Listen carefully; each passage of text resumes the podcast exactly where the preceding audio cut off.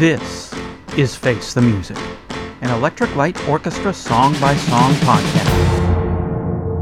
Episode one fifty-nine, Long Black Road.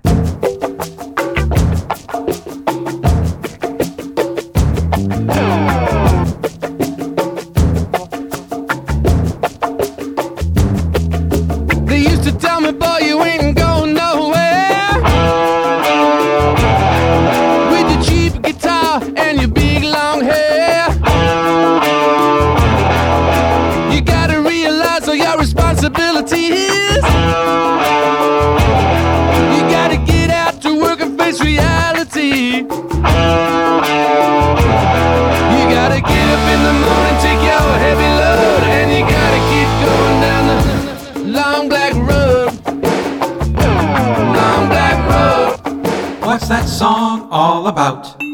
Long Black Road first appeared as a bonus track on the Japanese release of Zoom. The rest of the world got it in twenty thirteen as one of two E L O tracks on the soundtrack for the twenty thirteen movie American Hustle. The other E L O song was one oh five three eight Overture. Jeff Lynne also tossed in a solo song for the soundtrack. There's no end to the road.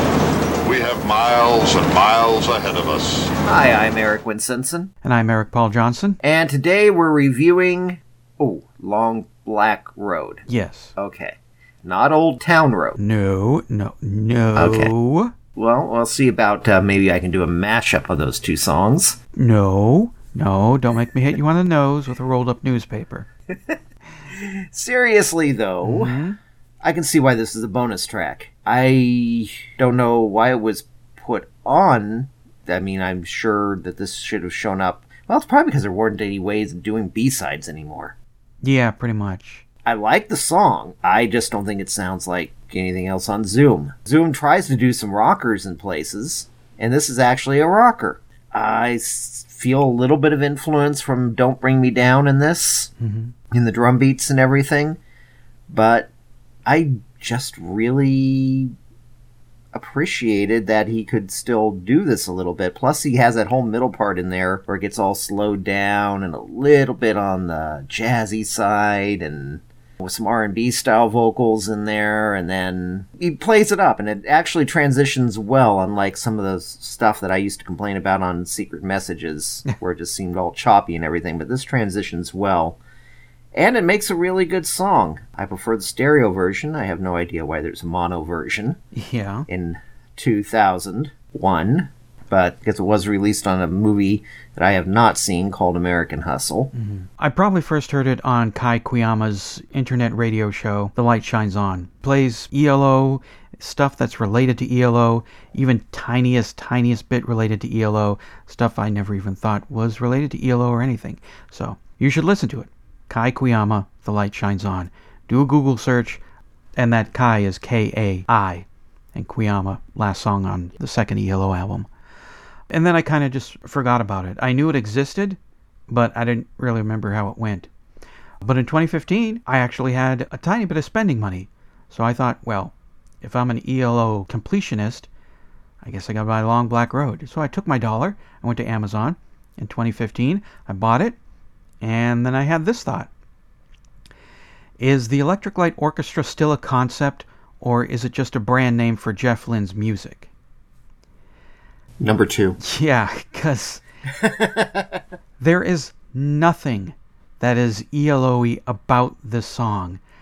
There's no classical music in it anywhere at all, in any place. Sure, people are going to say, well, it's got Jeff Lynne's voice, and he's got the harmonies, and I don't think that's an E L O thing. At one time it was, but after that, that's a Jeff Lynne thing. You're going to get that no matter what Jeff Lynne does. It goes with him. Beatles, Orbison, Wilburys, Joe Walsh, whatever. That voice and those harmonies and production style is going to go wherever Jeff Lynne goes. So I wouldn't say that's an E L O thing. Yeah. Does not sound E L O-y at all. But I like the song. I actually liked it a lot. I can't believe I forgot about it. First of all, Jeff's voice is, he's really belting it out. He's doing a damn good job at belting out the song. And there's that quiet part. That piano is nice and somber, and that the guitar solo is pretty sedate, and it kind of lulls you into Ah, that's nice.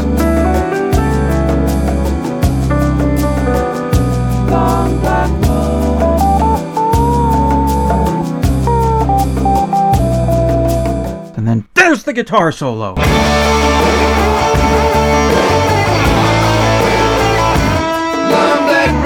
Screaming guitar solo that comes out of nowhere, and it's a great freaking guitar solo too. I'm gonna have to say that I like it. Why wasn't this on Zoom? I mean, I guess you could say, well, it doesn't fit on Zoom. Well, did Revolution number nine fit on any Beatles album? Yeah. It did? It fit on White Album because there's a whole bunch of stuff on mm. White Album that uh, doesn't exactly mesh. Yeah. But I can think of quite a few tracks from Zoom that could have been jettisoned and used as extra tracks on a C D single that was only released to radio stations. And Long Black Road should have been in its place. So in the last week, as what's been happening with the show from the start, the song that we're going to be covering runs through my head. And there were a couple of things that happened when it would run through my head that I kind of noticed. The way Jeff sings the verses, it kind of reminds me of the way Huey Lewis sings the verses in Couple Days Off. I don't need another high song to sing. I don't need a shiny new diamond ring. I just need a little time for myself. So I drifted for a while down the road to ruin.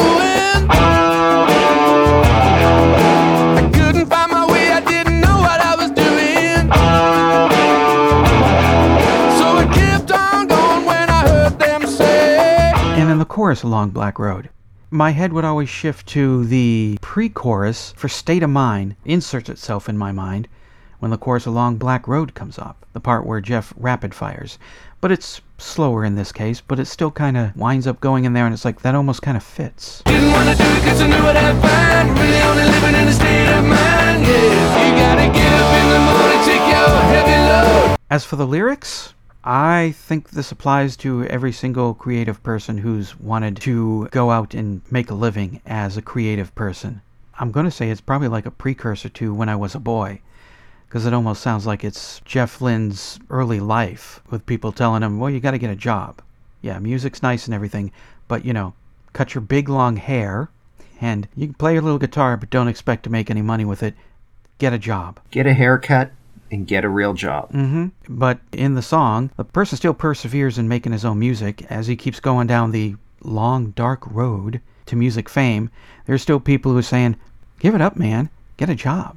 I can totally relate to this.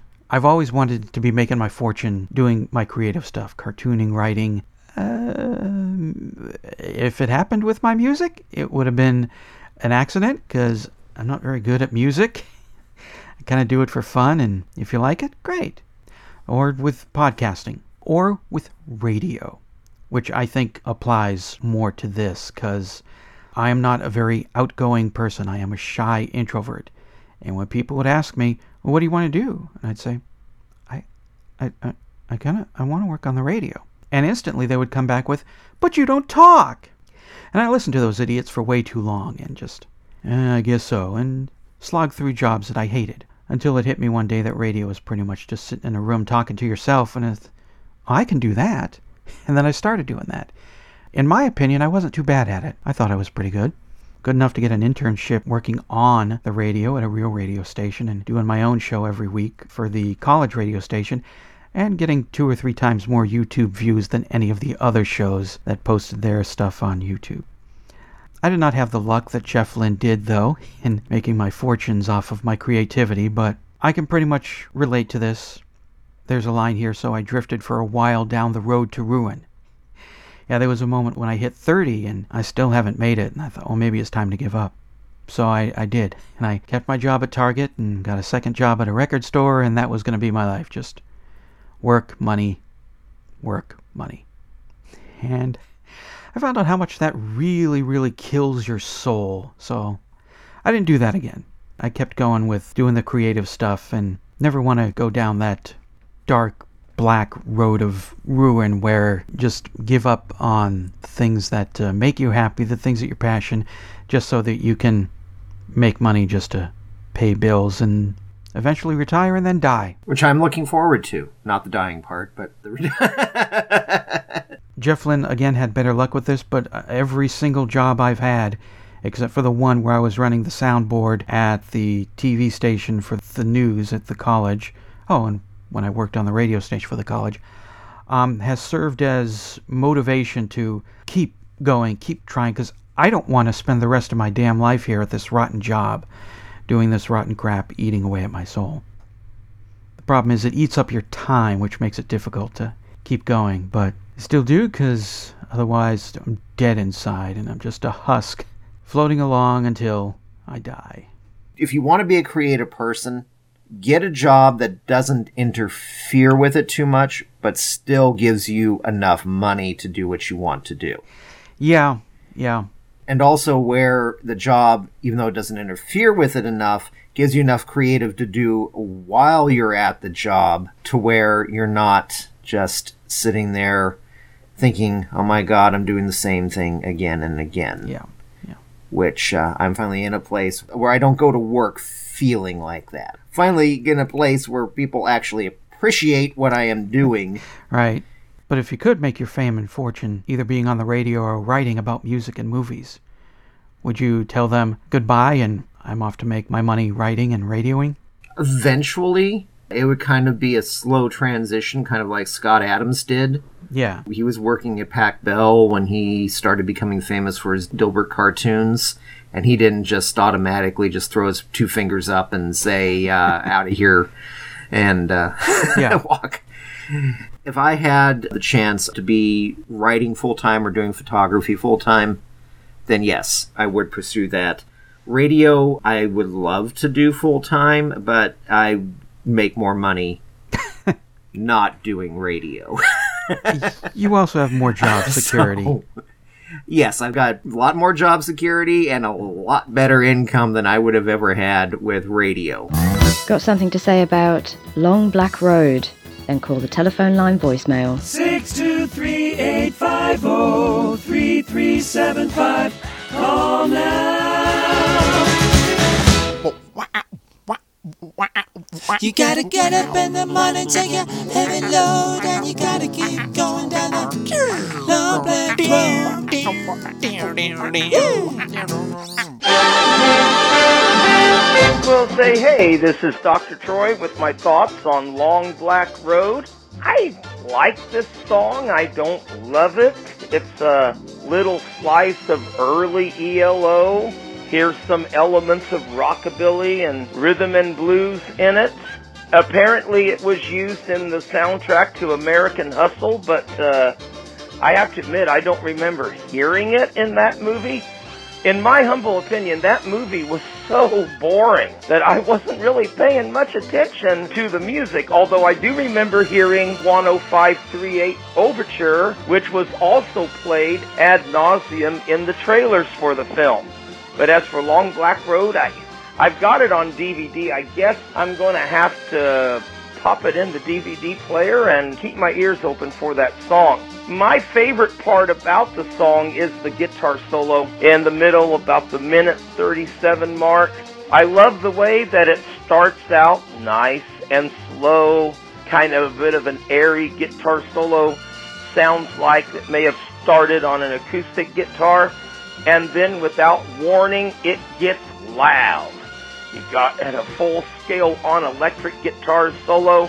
That is one thing I did love about the early E L O albums, and in that respect, it reminds me of Roll Over Beethoven, which I do love. I think it goes on a bit longer than it should. But this song, Jeff had the foresight to cap it at about three minutes, and for that reason, I think the song is better as a result. And I wish it had been more fondly remembered and not had to be pegged to a soundtrack to a so-so movie.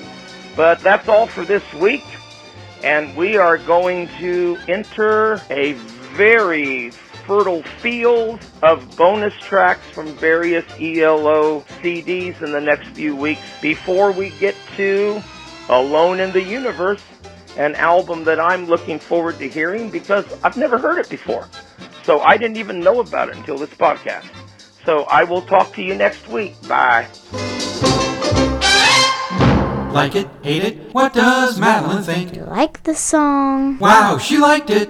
Face the Music, an Electric Light Orchestra song-by-song podcast, is a production of Radio Trolla Entertainment, Assorted Deli Meets Amalgamated. You can contact us by voicemail at six two three, eight five zero, three three seven five or email us at e l o f t m podcast at gmail dot com. Keep up to date on the show by joining our Facebook group and spread the word by sharing the link or giving us a quick rating on iTunes. You can financially support the podcast at patreon dot com slash E L O pod.